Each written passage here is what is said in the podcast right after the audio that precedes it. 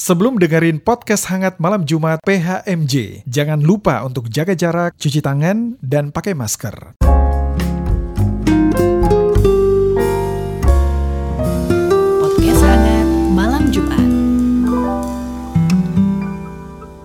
Halo, selamat malam semuanya. Apa kabar sobat hangat? Semoga moga semua baik-baik aja ya, meski kita masih dalam masa pandemi. Nah, biarpun kita di rumah, kita tuh harus tetap semangat. Dan jangan lupa juga untuk rajin cuci tangan dan selalu hidup sehat. Itu penting ya. Nah, malam ini kita ketemu lagi dalam PHMJ, Podcast Hangat Malam Jumat. Ini episode yang kedua. Yang pertama semua udah denger ya. PHMJ malam ini adalah bentuk pelayanan baru dari GPIB Kasih Karunia di Tangerang. Dan di podcast kita kali ini kita pasti akan membahas isu-isu yang sedang hangat. Dan tentunya akan diisi dengan terang firman Tuhan. Rasanya sudah lama sekali ya kita tidak berjumpa di gedung gereja untuk bersekutu dan beribadah bersama.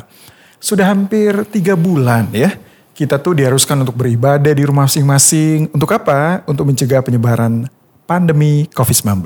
Nah, malam ini kita akan membahas mengenai ibadah online bersama dengan Ketua Majelis Jemaat GPIB Kasih Karunia Tangerang, Bapak Pendeta Abraham Ruben Persang. Selamat malam, Pak Pendeta. Malam, Pak Dodi. Apa kabar Pak? Baik, puji Tuhan. Iya. Pak Dodi baik. Kami juga baik Pak. Kita selalu melihat Pak Pendeta di tangan-tangan online ya, di YouTube channel. Nah, Pak Pendeta, kalau saya hitung-hitung kita tuh terakhir beribadah tanggal 15 Maret ya. Ya, betul. Ya, jadi mungkin sudah 89 hari itu sejak kita terakhir bersekutu bersama di gedung gereja kita nih, di Kasih Karunia. Sudah mungkin 12 ibadah minggu, 13 kali ibadah rumah tangga yang kita lakukan di rumah masing-masing. Nah kalau ditambah dengan Jumat Agung dan hari kenaikan Tuhan Yesus, itu total 27 hari Pak ya, 27 kali kita ibadah tapi tidak di gedung gereja. Nah kita pengen langsung tanya nih buat Pak Pendeta. Pak Pendeta sebagai Ketua Majelis Jemaat GPB Kasih Karunia Parung Serap Celduk Tangerang, gimana pandangan Pak Pendeta soal ibadah yang kita sudah jalani tiga bulan ini Pak? Ya, terima kasih eh, Pak Dodi. Jadi memang ketika tanggal 15 Maret atau tepatnya sebenarnya tanggal 14 Maret eh, kita kasih karunia itu sudah dapat pemberitahuan dari aparat begitu bahwa akan diminta untuk menghentikan ibadah di gedung gereja dan diganti dialihkan ke rumah-rumah. Iya. Nah, baru kemudian tanggal 16 kami ke Kapolres ketemu dan mendapat penjelasan terkait dengan pandemi COVID-19. Eh, saat itu, saat itu memang sulit juga saya memikirkan ya bagaimana caranya untuk ibadah di rumah. Iya. Sementara kita GPIB punya kehidupan ibadah, ibadah minggu, ibadah keluarga, ibadah pelkat dan seterusnya sampai-sampai eh, agak geli tapi ya itulah pengalaman pertama pada ibadah keluarga tanggal 18 Maret. Jadi saya merekam dengan handphone. Ah, lalu kemudian di-share di WA itu hanya bisa sepotong-sepotong. Iya. Baru kemudian di situ ya puji Tuhan eh, teman-teman kita, saudara kita dari dewasa muda langsung merespon dan kemudian eh, mendukung pelayanan ini. Jadi eh, secara pribadi dan sebagai pendeta melihat situasi ini memang tidak mudah, tidak mudah begitu ya, karena kita berada di eh, gereja mainstream yang belum terbiasa dengan dengan ibadah online itu atau ibadah jarak jauh. Eh, Begitupun dengan jemaat ketika saya coba ikuti awal-awalnya mereka agak kaku, kikuk begitu ya. Tapi lama kelamaan mereka membiasakan diri, sudah terbiasa. Bahkan tiga minggu terakhir ini mereka bilang begini. "Eh, sekarang tiap hari minggu kami bisa dengar khotbah eh, pendeta dari Makassar, pendeta dari Sumatera. jadi mereka berbelanja khotbah begitu. Jalan-jalan. Jalan-jalan gitu. Nah eh, intinya mereka semangat, antus- antusias begitu ya dengan suasana yang baru ini. Jadi Pak Pendeta sebenarnya ibadah online bukan yang pertama sih ya, bukan hal yang baru bagi gereja. Iya. Kita tahu bahwa kalau saya baca dari blog.cap Terra.com. Jadi ada banyak gereja besar di dunia yang juga sudah melakukan kegiatan online. Salah satunya ada yang namanya Gereja Life Church di Amerika itu mereka menjangkau sekitar 70 ribu jemaat. Bahkan pelayanan online sudah lebih dari 10 tahun yang lalu. Nah, kita mungkin pernah dengar, kita pernah ingat nama pendeta John Hartman waktu itu Pak ya, di televisi tahun-tahun 90-an, siang-siang, Ya, ya. habis pulang gereja gitu kan, kita kalau nonton TV pasti ada dia, gitu. Nah, pelayanan John Hartman ini ditambah dengan perkembangan teknologi membuat kita orang Indonesia semakin membuka diri untuk mengakses khotbah dari para penginjil lewat internet. Dan perlu diingat apa yang dilakukan oleh pendeta John Hartman dan para penginjil itu kan sebatas khotbah aja.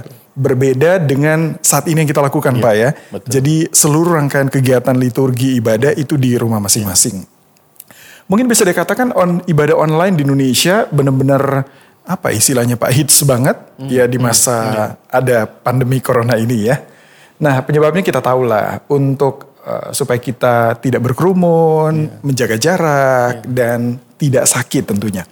Nah kalau GPIB sendiri awalnya menyikapi situasi PSBB dengan ibadah online itu semacam apa sih Pak? Iya. Jadi eh, saya mau bilang begini. Dibilang bangga atau tidak ya nggak tahu juga.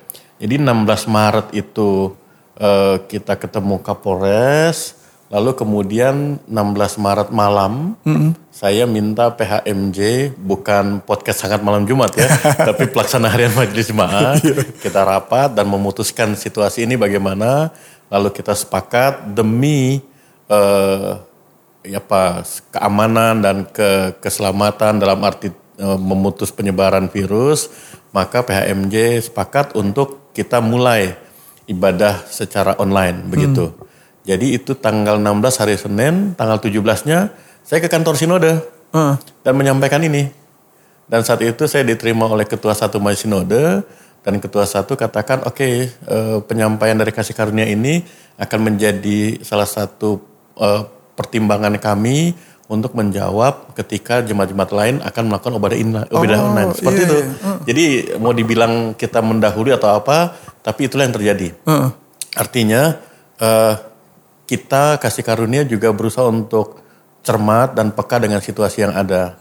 Nah, terus setelah itu tanggal 19 Maret Sinode mengeluarkan surat untuk seluruh jemaat GPIB bahwa eh, menyikapi situasi pandemi ini maka diminta jemaat-jemaat GPIB yang tersebar di 26 provinsi untuk mengikuti arahan dari eh, Kementerian Kesehatan dan pemerintah.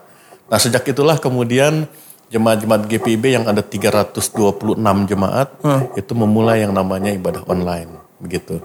Dan memang seperti yang tadi Pak Dodi katakan memang ini berbeda dengan yang sebelum-sebelumnya dilakukan oleh Reverend John Hartman atau Pendeta Gilbert atau sebenarnya dulu dimulai dengan TVRI itu kan sudah ada yang namanya Mimbar Agama Kristen, Kristen, gitu. iya, Tapi iya. betul itu hanya khotbah. Nah, dengan situasi pandemi ini kita justru mau min- di, di, dituntut untuk ibadah gitu. Nah, kembali ke konteks eh, kasih karunia, kita juga mempertimbangkan aspek ekonomi. Jadi kita tidak live streaming sehingga kita hanya merekam eh, tayangan video khotbahnya gitu. Nah, tata ibadahnya kita sesuaikan gitu. Nah, jadi dari situlah kemudian GPIB secara eh, lembaga terus menerus memberikan arahan, lalu kemudian kami PHMJ dan Majelis eh, juga terus menerus melakukan eh, rapat-rapat secara daring begitu untuk menyikapi situasi-situasi yang berkembang. Nah, sebelum pandemi ini memang GPIB belum punya pelayanan eh, khotbah atau ibadah online. Yang ada memang pernah dilakukan oleh Departemen Pelkes. Oh, Jadi pendeta-pendeta di pos yang ada di Kalimantan, di Sumatera, Sulawesi, di pedalaman, mereka diminta untuk membuat khotbah, direkam, lalu selama satu bulan di bulan Juni eh, khotbah mereka itu ditayangkan setiap hari dan itu hanya setahun sekali. setahun sekali. Oke. Nah setelah itu eh, belum ada lagi. Baru di pandemi inilah kemudian jemaat GPIB jadi agak sedikit fasih dengan ibadah online gitu. Ya, jadi agak sedikit fasih gitu. Uh, memulai kan segala sesuatu itu Ya, pasti nggak ya, mudah gitu kan, ya. Pak ya, karena bicara soal bagaimana uh, equipment yang kita punya, alat sumber daya dan segala macam itu uh, awal-awal ceritanya gimana tuh Pak? Sempat agak-agak canggung gimana gitu dengan Ya. dengan ibadah online yang harus kita uh, jalani. Jadi yang pertama seperti yang tadi saya katakan, pertama kali ngerekam itu saya minta Kasdo, anak kami yang sulung, untuk merekam dengan handphone. Eh, yang terpikir hanya itu dulu gitu. Hari Minggu nanti pikirnya gimana. Tapi kemudian eh, warga jemaat kita yang dewasa muda terus eh, menopang, mendukung dan yang membuat saya haru dan bangga adalah eh, mereka dengan apa yang ada pada mereka eh, memaksimalkan perangkat-perangkat yang ada di gereja ataupun perangkat pribadi yang mereka miliki lalu eh, kita kemudian mulailah eh, membuat ibadah online itu dengan membuat rekaman yang lebih baik dan seterusnya. Eh, kalau saya melihat ketersediaan sumber daya manusianya kita ada. Ya puji Tuhan dikasih karunia ini kita juga punya perangkat-perangkat yang cukup memadai begitu ya.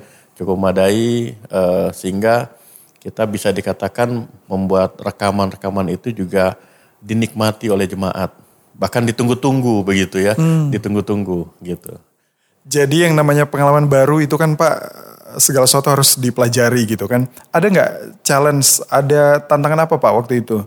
Bapak dan teman-teman dari dewasa muda harus memulai bentuk pelayanan baru ini. Apa yang awal-awal waktu Maret itu Pak, tanggal-tanggal belasan itu? Iya, Eh, yang pertama paling terasa itu adalah eh, grogi ya, nervous di depan kamera gitu kan. Selama ini tidak eh, jarang depan kamera kecuali acara-acara khusus. Ini se- sepanjang khotbah itu depan kamera begitu. Jadi saya ingat waktu rekaman pertama itu ada sempat, aduh salah nih, aduh salah. Sudah model kayak aktor gitu ya. Eh, tapi kemudian diarahkan oleh eh, rekan-rekan dari dewasa muda eh, ya natural aja seperti Pak Pendeta berkhotbah gitu, Ibu Pendeta, Vikaris. Jadi dari diri kami sendiri yang melayani memang ada sedikit proses ya untuk menyesuaikan. Yang biasanya berkhotbah di depan orang banyak, ini berkhotbah seolah-olah ada orang banyak. Nah, kan itu itu situasi yang berbeda. Nah, kemudian dari rekan-rekan dewasa muda itu mereka juga mempersiapkan dengan sangat baik. Eh, saya ingat waktu rekaman kedua untuk lagu mengiring eh, setelah khotbah kita cari di handphone dia punya instrumennya gitu. Nah itu terus berkembang, idenya terus berkembang. Akhirnya kemudian eh, khusus di apa direkam musiknya, prokantornya juga ada dan seterusnya. Jadi memang ada banyak penyesuaian-penyesuaian di sana begitu. Iya, iya, iya. Saya pernah dengar jemaat kayak gini. Pak Pendeta ini kan rekaman di depan kamera gitu kan, fokusnya ke kamera. Tapi kenapa Pak Pendeta suka lihat kiri, kanan, seakan-akan eh, ada jemaat di saat itu. itu gimana? Ya, itu juga proses eh, apa namanya eh, meyakinkan ya, meyakinkan diri gitu, Me- melatih bahwa di depan saya ini ada jemaat gitu, Oh, iya, dilihat gitu ya. Jadi eh, kita membayangkan ya, ya memang itulah suasana yang berbeda ya dengan ibadah konvensional. Tapi eh, karena kita berusaha dengan media yang ada, ya jadi seolah-olah kita sedang berkhotbah di depan orang banyak gitu. Jadi eh, itu juga yang saya ingat waktu kami diajar dengan kuliah homilitik, ada eye contact. Nah ini kan eye contactnya tidak langsung lewat media gitu, sehingga ya tetap itu kita jalani seolah-olah kita sedang melihat jemaat begitu. Nah, jadi eh, dibuat hidup begitu. Cuma memang pernah sekali ketika ibadah keluarga, bukan di mimbar besar, yang biasanya saya pakai slide, jadi saya lihatnya ke atas, sering lihat ke atas. Padahal itu lihat slide, padahal kan harusnya lihatnya ke depan gitu. Jadi memang ini hal-hal yang muncul eh, apa namanya ketika kita membuat rekaman-rekaman itu. Oke, secara pribadi persiapan Pak Pendeta apakah sama ketika ibadah yang dulu masih ada jemaatnya, sekarang ibadah online? Kan walaupun ibadah online kita kan masih bisa melihat slide dari Pak Pendeta. Persiapannya itu gimana tuh? Eh, persiapan materi sama, cuma memang waktu kita lebih awal. Jadi untuk ibadah hari Minggu sesuai dengan kesepakatan tim dari tim recording kita, kita eh, rekamannya itu hari Rabu. Itu artinya biasanya saya eh, SKS gitu ya, suka kebut semalam gitu ya, Sabtu sampai besok paginya gitu untuk update terus eh, apa isi khotbahnya. Nah ini nggak bisa. Eh, Selasa malam sudah harus siap khotbah untuk hari Minggu. Oke. Nah itu berarti kan ada sekian hari yang terpotong gitu. Dan memang satu dua kali saya dengan istri dan Fikari sempat diskusikan ketika di antara Rabu sampai dengan Minggu ternyata ada peristiwa yang aktual itu tidak tercover. Oh, nah itu yang rasanya agak sedikit apa agak hilang gitu ya. Ah, yang kurang update. Kurang iya gitu. Kita ngomong ini ternyata itu sudah berbeda situasinya. Secara materi persiapan hampir sama. Eh, yang perlu agak sedikit effort usaha adalah ya kita menyesuaikan di depan kamera itu. Kemudian bagaimana kita eh, melatih yang kalau dengan jemaat dengan slide kita bisa komunikasi lancar, ini agak sedikit tersendat-sendat begitu. Ya, Pak Pendeta ada yang menarik waktu ibadah Paskah Pak ya. Hmm, kan iya, Bapak iya. khotbah di luar. Betul. Terus Bapak masuk jalan nunjukin itu biasanya Bapak ini Iya, dulu iya, situ, iya, iya, iya. Opa itu di situ. Iya, iya, itu kan iya. pasti ada Iya, iya. emosi yang Iya. terbangun di situ Betul, ya. betul. Eh, Kami juga kan jemaat yang nonton, wah kita biasa duduk di sini, Iya, jadi iya, kangen dengan gereja. iya. Apa yang Bapak rasakan waktu itu? Jadi memang eh, konsep itu saya diskusikan dengan eh, tim recording kita begitu ya. Eh, bisa nggak khotbahnya dari teras gitu ya. Kemudian karena ini seolah-olah subuh gitu. Jadi memang kita usahakan untuk subuh. Dan memang waktu itu jam 6 pagi kita rekaman. gitu hari Kamis jam 6 pagi. Eh, lalu kemudian eh, mulai rekaman itu terus kita diskusikan dia punya skenario-nya gitu ya. Terus karena itu apa ya? eh, pasca itu kan hari raya khusus gitu ya. Yang buat kita tuh eh, punya punya suasana yang berbeda. Biasa kita subuh udah sama-sama di gereja, bahkan mungkin di tempat lain gitu ya. Kita bikin acara yang apa. Nah kali ini kosong gitu. Lalu saya diskusikan dengan teman-teman dari tim recording, boleh nggak nanti dari situ baru kemudian saya masuk ke dalam, baru nanti ke mimbar besar. Memang agak kerepotan tim karena harus dengan soundnya, Iya. dengan kameranya, harus mobile dan seterusnya. Tapi saya bersyukur dari tim recording sangat eh, kooperatif, sangat menunjang begitu, sehingga akhirnya proses itu berjalan dengan baik gitu. Dan memang sengaja eh, ya jemaat dan kami kita pasti rindu dengan ibadah di mana kita bisa bersekutu, bertemu. Nah pada saat itu ya saya masuk lalu kemudian ingat-ingat wajah jemaat duduk di sini, duduk di situ gitu. Itu juga semacam apa ya untuk mengatakan bahwa eh, berharga momen-momen ketika kita beribadah itu gitu. Mengatur jadwal kan biasanya ada Pak Pendeta, Ibu Pendeta, ada Vikaris Kristi. Ngaturnya gimana tuh Pak? Ya, kalau untuk ngatur jadwal itu memang kami buat semacam eh, rapat darurat begitu. Karena memang begini, kalaupun kita minta eh, teman-teman pendeta dari jemaat lain, eh, kita juga tahu dengan situasi pandemi, mobilitas kita terbatas begitu ya. Iya. Kemudian yang kedua, internal kita juga punya apa eh, suasana batin dengan tidak bisa ke gereja itu kan agak berbeda Iya. gitu. Makanya kemudian kami bertiga gumuli bagaimana kita boleh sama-sama eh, jalani ini terus secara berurutan begitu supaya kita menjaga nih eh, suasana kebatinan jemaat eh, sehingga apa yang kita eh, layani itu bisa berjalan dengan baik. Oke. Jadi itu yang- Jadi ini menjawab pertanyaan juga dari jemaat ya. Kok biasa kan ada pertukaran Betul, Pak ya, ada betul. pendeta lain Ya, datang ke ya. sini, Pak Pendeta ke Ya, gereja lain. ya. Itu alasannya ya. betul.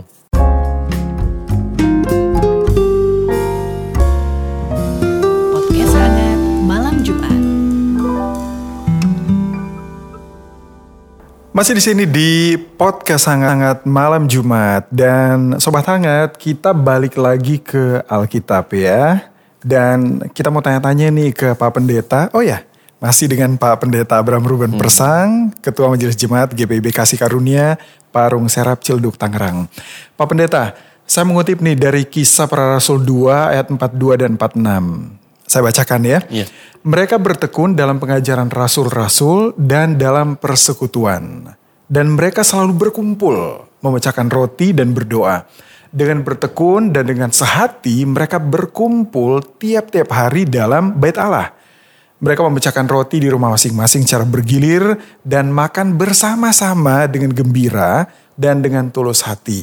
Nah, Pak Pendeta kalau kita lihat ayat ini, mungkin bagi kita nih jemaat kita bisa tafsirkan bahwa ibadah itu kan harus dilakukan bersama-sama gitu kan. Seperti yang kita lakukan selama ini ada persekutuan di sana. Di satu tempat, apa gitu di gereja atau di rumah yang secara bergiliran. Nah, sekarang kan ibadah kita online. Sepertinya tuh ada kehilangan apa Pak ya? Kesempatan untuk berkumpul secara rutin. Nah kira-kira gimana Pak Pendeta dan kita tuh menyikapi semacam ini? eh, semacam ini. Apakah benar kesempatan kita bersekutu telah hilang gara-gara pandemi COVID-19 ini Pak? Iya, eh, pertama dari sisi kami para pendeta ya, eh, para pelayan Tuhan lihat ternyata memang betul di gedung gereja itu eh, dalam berapa bulan tidak ada satupun yang datang ke sana begitu.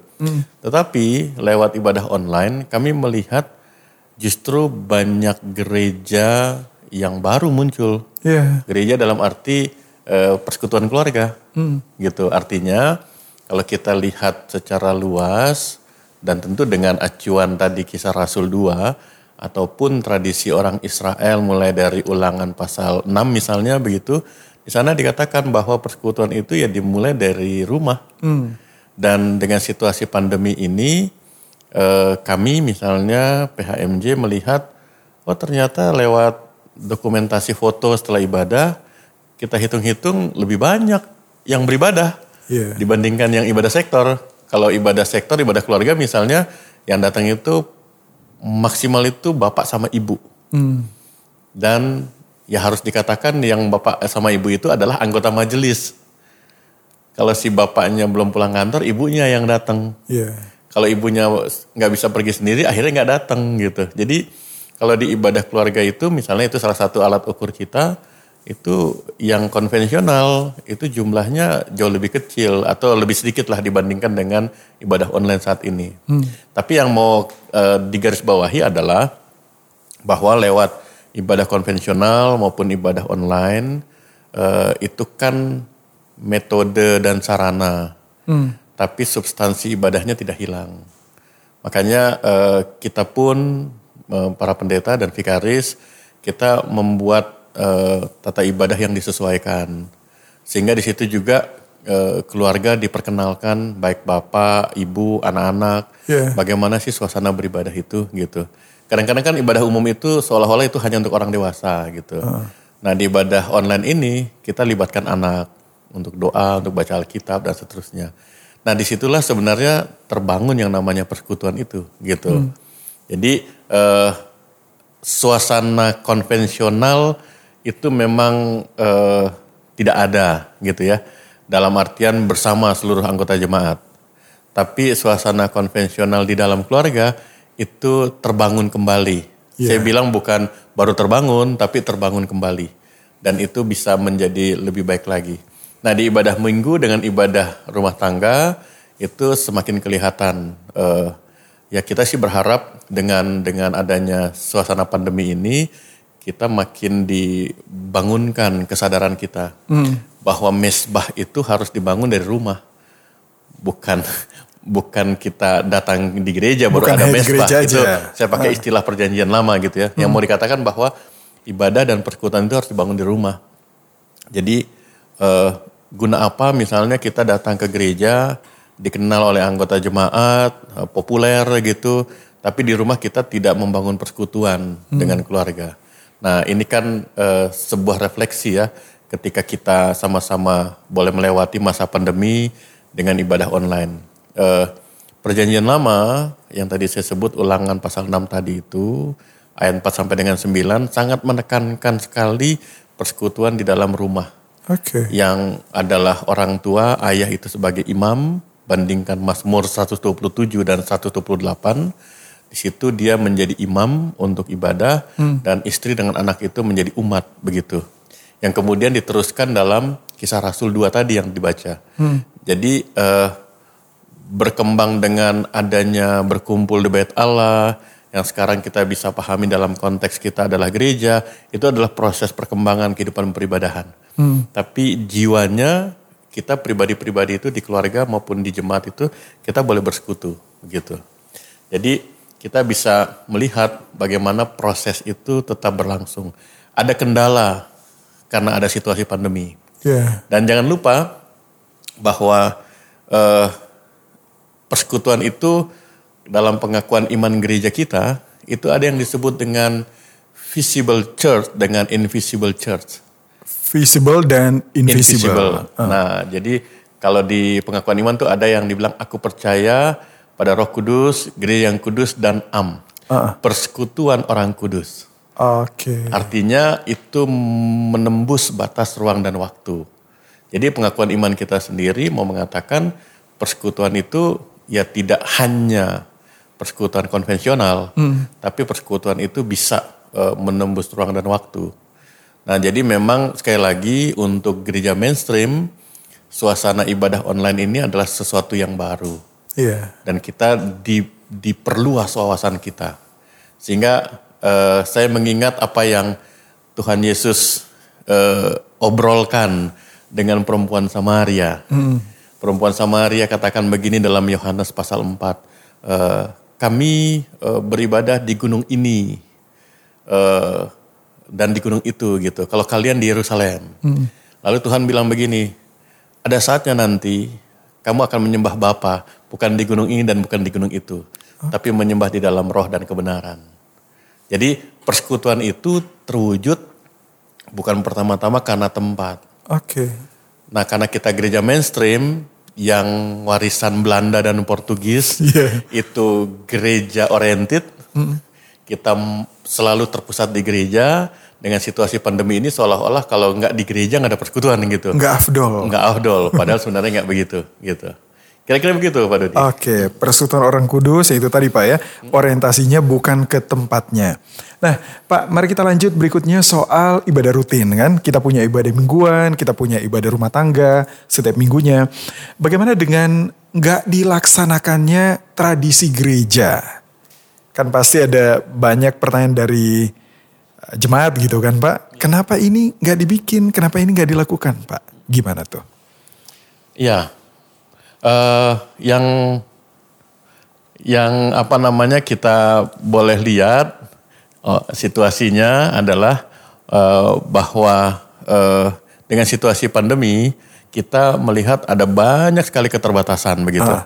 Tapi eh, mungkin kita bisa mengingat kembali ya atau saya seg- segarkan kembali ketika para rasul memberitakan Injil eh, kegiatan ibadah yang namanya eh, perjamuan eh, bukan dilakukan dalam dalam tujuan untuk sebuah ritual gitu. Oh iya. Tapi nah itu lebih dia. Kita, kita sampai udah lupa kita udah perjamuan atau belum Pak ya? Iya. Pas di Jumat Agung Iya, kemarin itu ya. dia. Saya juga mau jelaskan itu. Jadi para rasul itu ketika bekerja memberitakan Injil, pemberitaan mereka ada ada dua. Pertama, eh, Yesus yang mati dan bangkit itu adalah juru selamat dan kemudian dia akan datang kembali, begitu. Nah, untuk pokok yang pertama itu eh, para rasul menceritakan bagaimana eh, pengorbanan Yesus itu. Lalu kemudian dalam kaitan itu para rasul juga meneruskan kalau kita bisa baca di dalam Matius 26 ayat 26 sampai dengan 29 Tuhan Yesus katakan mulai hari ini ada perjanjian baru. Jadi kalau orang Yahudi itu merayakan perjamuan keluarnya mereka dari Mesir, Tuhan Yesus katakan mulai hari ini kamu tidak rayakan itu lagi. Yang kamu rayakan adalah pengorbanan dan eh, kematian dan kebangkitan itu. Pengenapan janji keselamatan.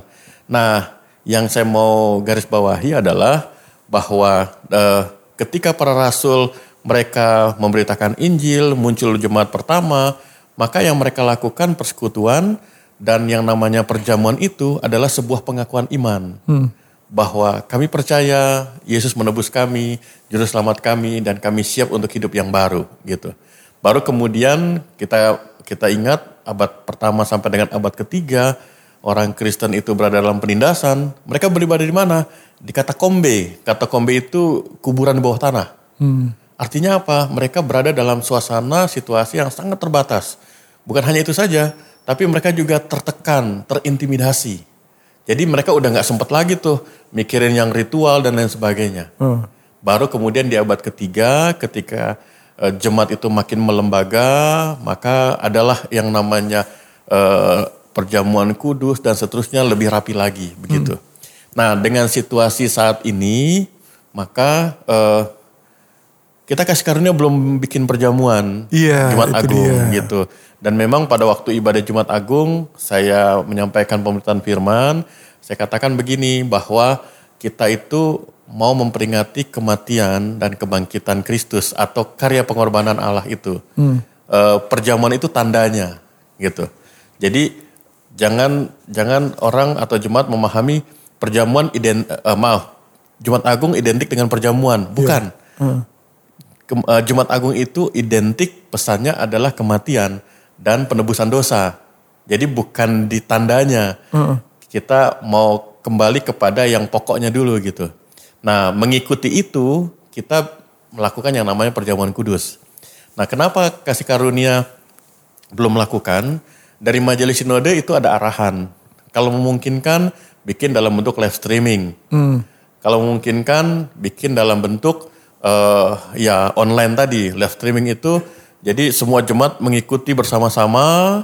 Lalu nanti ketika pendeta angkat roti jemaat di rumah masing-masing juga angkat rotinya. Iya. ketika pendeta kasih anggurnya kemudian mereka minum anggurnya. Atau ada yang eh, eh, online dalam artian eh, delay gitu ya. Bahwa eh, ad- mereka menonton rekaman terus mereka ikuti gitu. Yang jadi persoalan adalah eh, kenapa kita belum melakukan itu dan setelah hari Jumat Agung itu banyak teman-teman pendeta di grup-grup pendeta baik GPIB, GKI dan gereja yang lain ternyata ada hal-hal yang eh, tidak mereka duga yaitu apa? Ketika mereka bikin perjamuan di rumah eh, yang bagi roti dan bagi anggur itu mereka bertanya-tanya siapa ya bapak atau ibu nih gitu.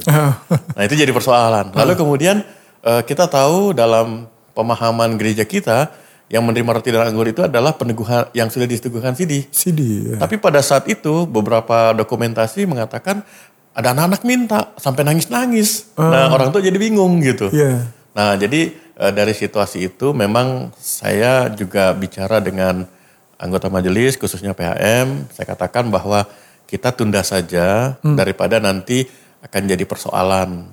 Dan Oke. itu terkait dengan eh, pemahaman dan penghayatan iman kita. Ya, jadi Nah. sekarang kita statusnya itu ditunda, tapi nanti akan Ya. diselenggarakan. Ya, karena kita kan punya tradisi dalam setahun ada empat kali kita perjamuan, begitu.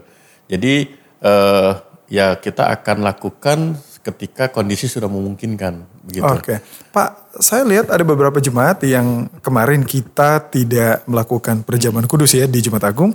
Ada yang um, mengikuti tata ibadah di gereja lain dan ikut. Itu dibenarkan nggak? Ya, eh, kan begini. Sama juga dengan pertanyaan tadi sama juga dengan begini.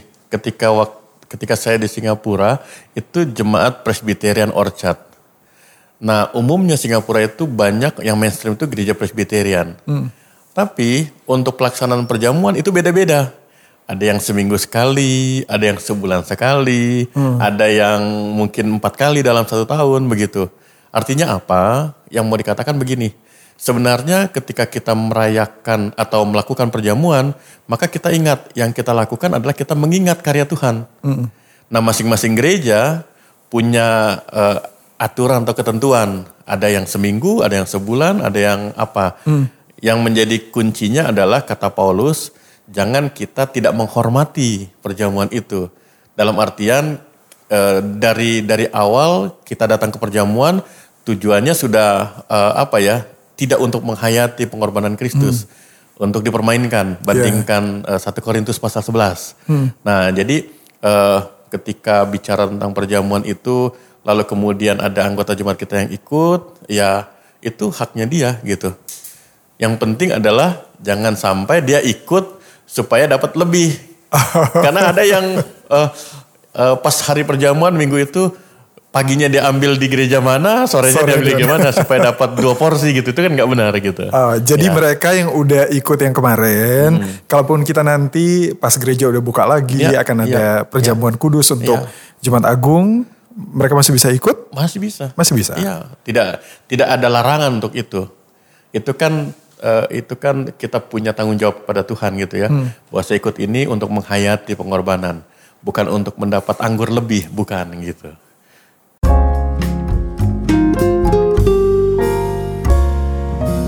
Podcast hangat malam Jumat.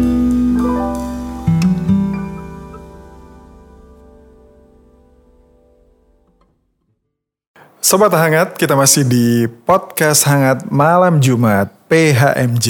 Tapi ini bukan sidang PHMJ Pak ya. Dan kita tadi sudah membahas banyak soal ibadah online gitu ya. Kita juga sudah tahu soal bagaimana pandangan Alkitab terkait dengan pelayanan gaya baru ini. Nah, Pak Pendeta berikutnya yang pengen kita tahu sama-sama dengan semakin berkembangnya teknologi yang kita punya saat ini, apakah ibadah online nantinya bisa nggak menggantikan ibadah konvensional termasuk ya kalau kita bicara dalam tradisi-tradisi gereja yang harus dipertahankan gitu Pak. Iya, Bisa nggak ini menggantikan?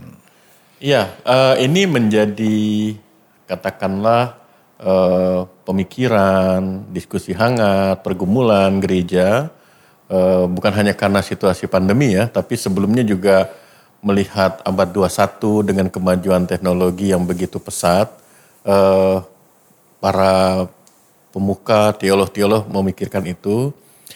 Pada intinya mau mengatakan begini, bahwa ada bagian-bagian ibadah yang bisa eh, dilakukan secara online, tapi ada yang tidak bisa, begitu. Artinya eh, ibadah online itu merupakan pengembangan atau yang disebut gereja mendaring itu gereja dalam ibadah-ibadah digital dan lain sebagainya itu adalah pengembangan dari ibadah-ibadah yang konvensional. Karena di dalam ibadah itu ya sebagaimana kita dapatkan dari landasan eh, alkitabiahnya di sana ada simbol kemudian ada makna yang secara online kalau tidak hati-hati nanti akan lepas dia punya makna dan simbol itu begitu. Tetapi sekali lagi gereja memang harus eh, cepat untuk melakukan eh, pembaruan-pembaruan. Kalau tidak nanti gereja akan menjadi apa ya eh, sesuatu yang beku dan kemudian tidak bisa mengikuti zaman. Jadi eh, perkembangan teknologi saat ini justru membuat gereja semakin terbuka. Pelayanan itu semakin berkembang. Iya.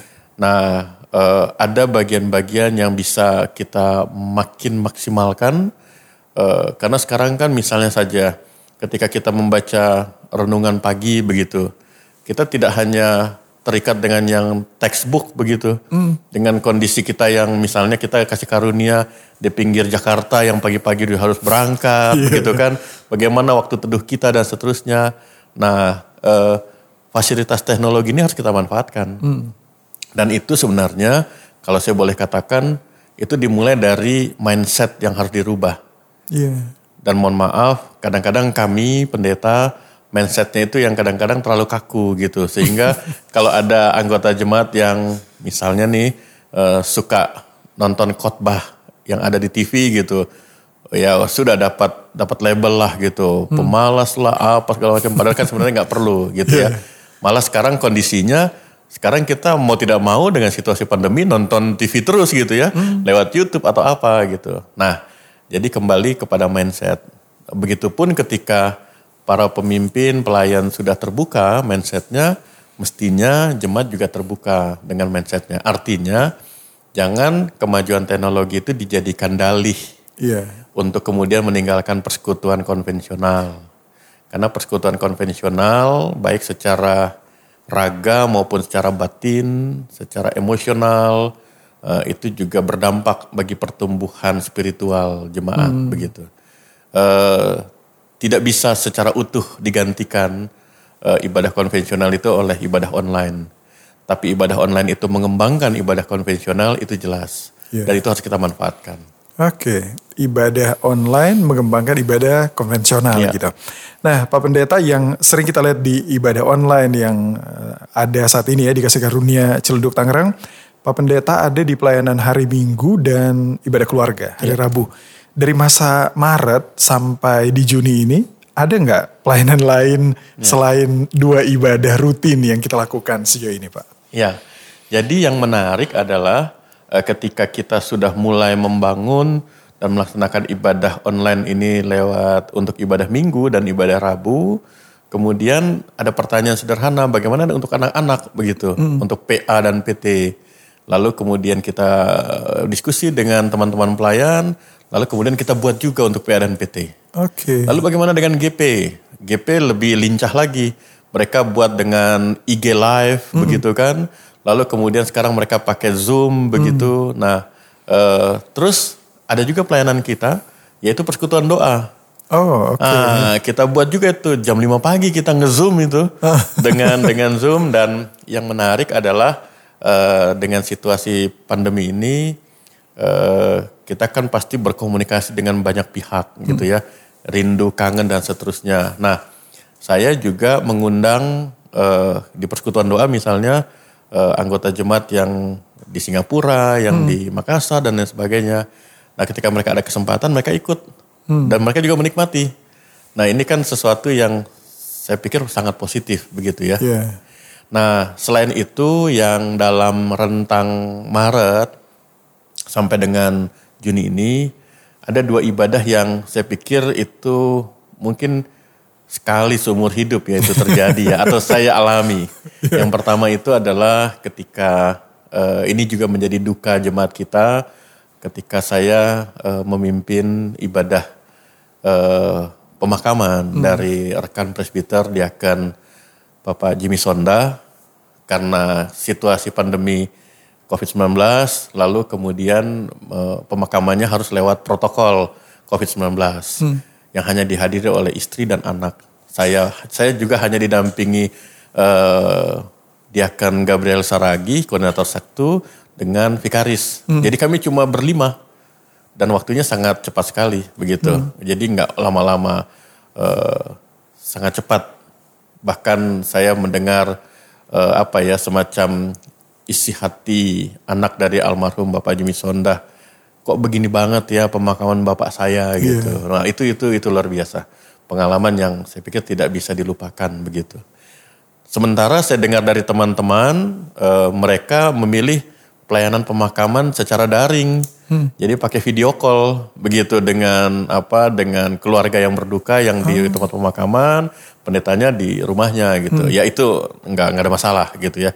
Eh, Nah yang kedua adalah karena memang sudah direncanakan lebih awal sebelum COVID-19 ini merebak begitu, yaitu memimpin ibadah peneguhan pemberkatan perkawinan. Oh, iya. Nah, jadi kami dari pihak gereja pun coba konsultasi, koordinasi dengan pihak aparat dan melihat ketentuan yang ada. Jadi memang kita laksanakan ibadah itu tanggal 2 Mei. Eh, itu Marla dengan Anton. Dan di situ dibatasi betul-betul 20 orang. Iya. Dan semua yang ikut ibadah 20 orang itu sudah termasuk fotografer, pemusik, pendeta, semuanya. Sehingga kalau dihitung-hitung dari keluarga yang hadir cuma tiga orang. Karena mempelai dua orang, orang tua, orang tua begitu kan. Dan lebih ya kita minta untuk pulang, nggak boleh di gedung gereja. Karena itu ketentuannya.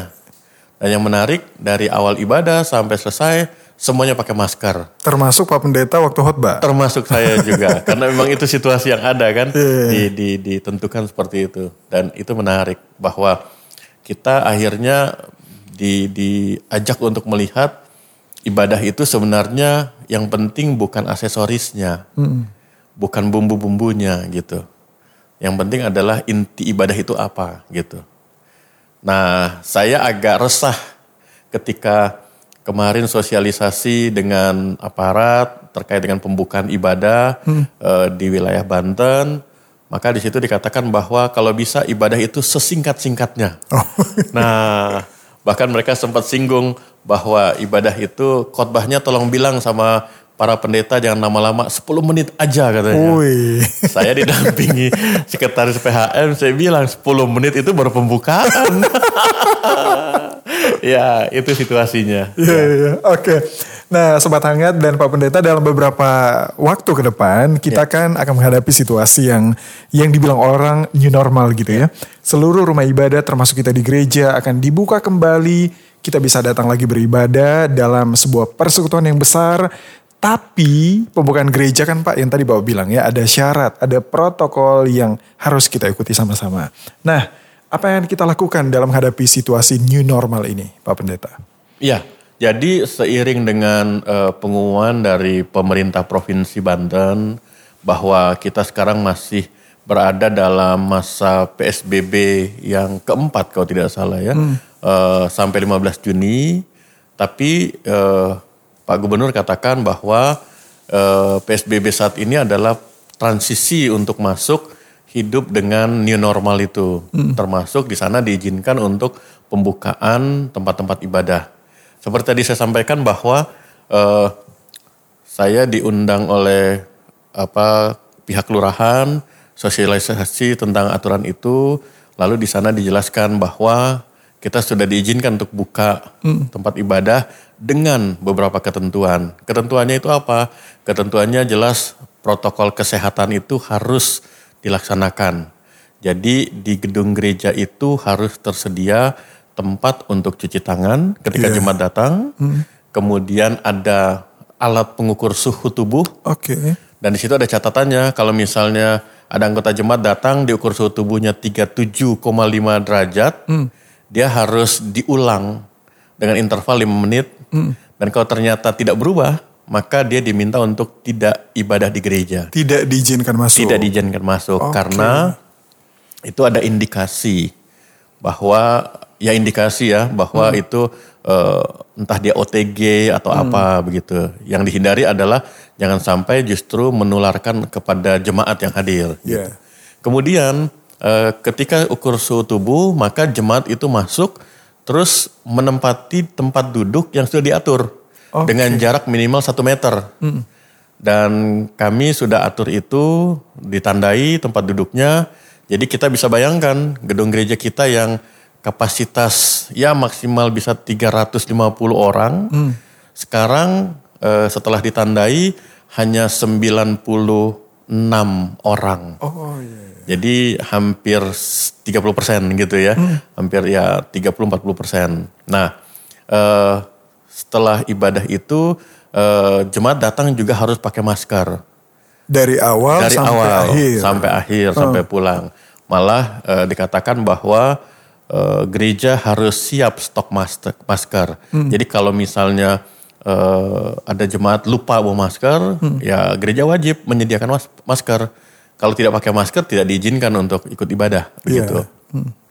Lalu eh, ya kita bisa bayangkan ya nanti kita menyanyi dengan masker bagaimana itu ya. ya kemudian eh, di sana dikatakan bahwa eh, kita biasa bersalaman eh, diminta untuk tidak bersalaman. Kita yang biasanya akrab, ketemu dengan keluarga, dengan apa, cipika-cipiki, berpelukan, apalagi udah berapa bulan nggak ketemu, Iya. maka itu diingatkan tidak boleh dilakukan. Karena itu adalah eh, cara-cara penularan ya, yang mempercepat penularan. Nah kemudian ketika pulang selesai ibadah, diminta untuk tidak lama-lama berkumpul di gereja. Jadi setelah ibadah ya langsung pulang gitu. Karena ya itu sekali lagi menghindari eh, penyebaran itu tadi gitu. Nah, terus untuk presbiter, pendeta penatua diaken yang bertugas diminta untuk memakai sarung tangan. Kenapa? Karena ya kalau di tata ibadah kita kan ada penyerahan Alkitab, berjabat tangan. Tapi kalau untuk jemaat selesai ibadah tidak berjabat tangan, hanya memberi tanda salam saja begitu. Nah kan kita tahu selesai ibadah juga eh, ya biasa kan anggota majelis hitung persembahan. Nah itu harus menggunakan sarung tangan. Nah hal-hal seperti itu yang harus kita penuhi. Sehingga eh, kalaupun dari pihak kelurahan sudah mengundang, bahkan kemarin pun sekretaris kelurahan sampai datang ke gereja Oke, kita meninjau, eh, ya dari kita kita belum untuk segera membuka, kita persiapkan. Dan ada hal yang ya saya, kami pikir agak sensitif. Peraturan yang di panduan yang dikeluarkan oleh Menteri Agama dan juga peraturan dari gubernur maupun wali kota, di situ ada dua klasifikasi umur Oke. yang diminta untuk tidak eh, beribadah di gereja pada masa pandemi ini, yaitu klasifikasi usia lansia Oh iya. dan anak-anak. Nah, untuk detailnya nanti kami akan bicarakan dulu dengan majelis jemaat. Mempertimbangkan jemaat kita kan usia lansia cukup banyak begitu. Kemudian anak-anak kita juga banyak. Tapi sekali lagi apa yang mau kita lakukan tujuannya adalah untuk kebaikan jemaat. Jadi memang lewat eh, kesempatan podcast ini juga eh, saya juga mau menyampaikan kepada jemaat khususnya ke jemaat kasih karunia kalau memang ada ketentuan-ketentuan itu tolong dilihat jangan eh, punya kesimpulan gereja menghalangi kami untuk kami beribadah jangan gitu. Karena di samping kita mau melaksanakan itu, tentu gereja juga akan memikirkan bagaimana caranya buat warga jemaat yang tidak bisa datang ke gereja kita layani. Oh iya. Jadi dari tim teman-teman recording, tim media sudah saat ini ya mungkin mengkondisikan, mempersiapkan diri untuk bagaimana kita bisa siaran langsung dari gereja untuk ibadah jam 9. Jadi buat jemaat yang tidak bisa beribadah di gereja karena kondisi kesehatan atau apa, ya dia bisa ikuti siaran langsungnya. Iya. Nah, mohon dukungan doa supaya semuanya bisa berjalan dengan baik begitu. Dan satu hal yang saya juga mohon kepada Bapak Ibu dan kita semua, entah jemaat kasih karunia ataupun jemaat-jemaat di mana kita bergereja, tolong eh, jujur. Kalau memang kondisi kita tidak sehat, Oke. jangan memaksakan untuk ke gereja. Iya. Karena itu untuk kebaikan banyak orang. Kalau kita jadi berkat lewat kejujuran kita, kenapa tidak kan begitu? Betul. ah. Kira-kira gitu Pak Dodi. Jadi yang kategori yang sakit yang selama ini dibahas Ya. selama masa pandemi yang gejala-gejala semacam itu sebaiknya tidak usah datang ke gereja Pak ya.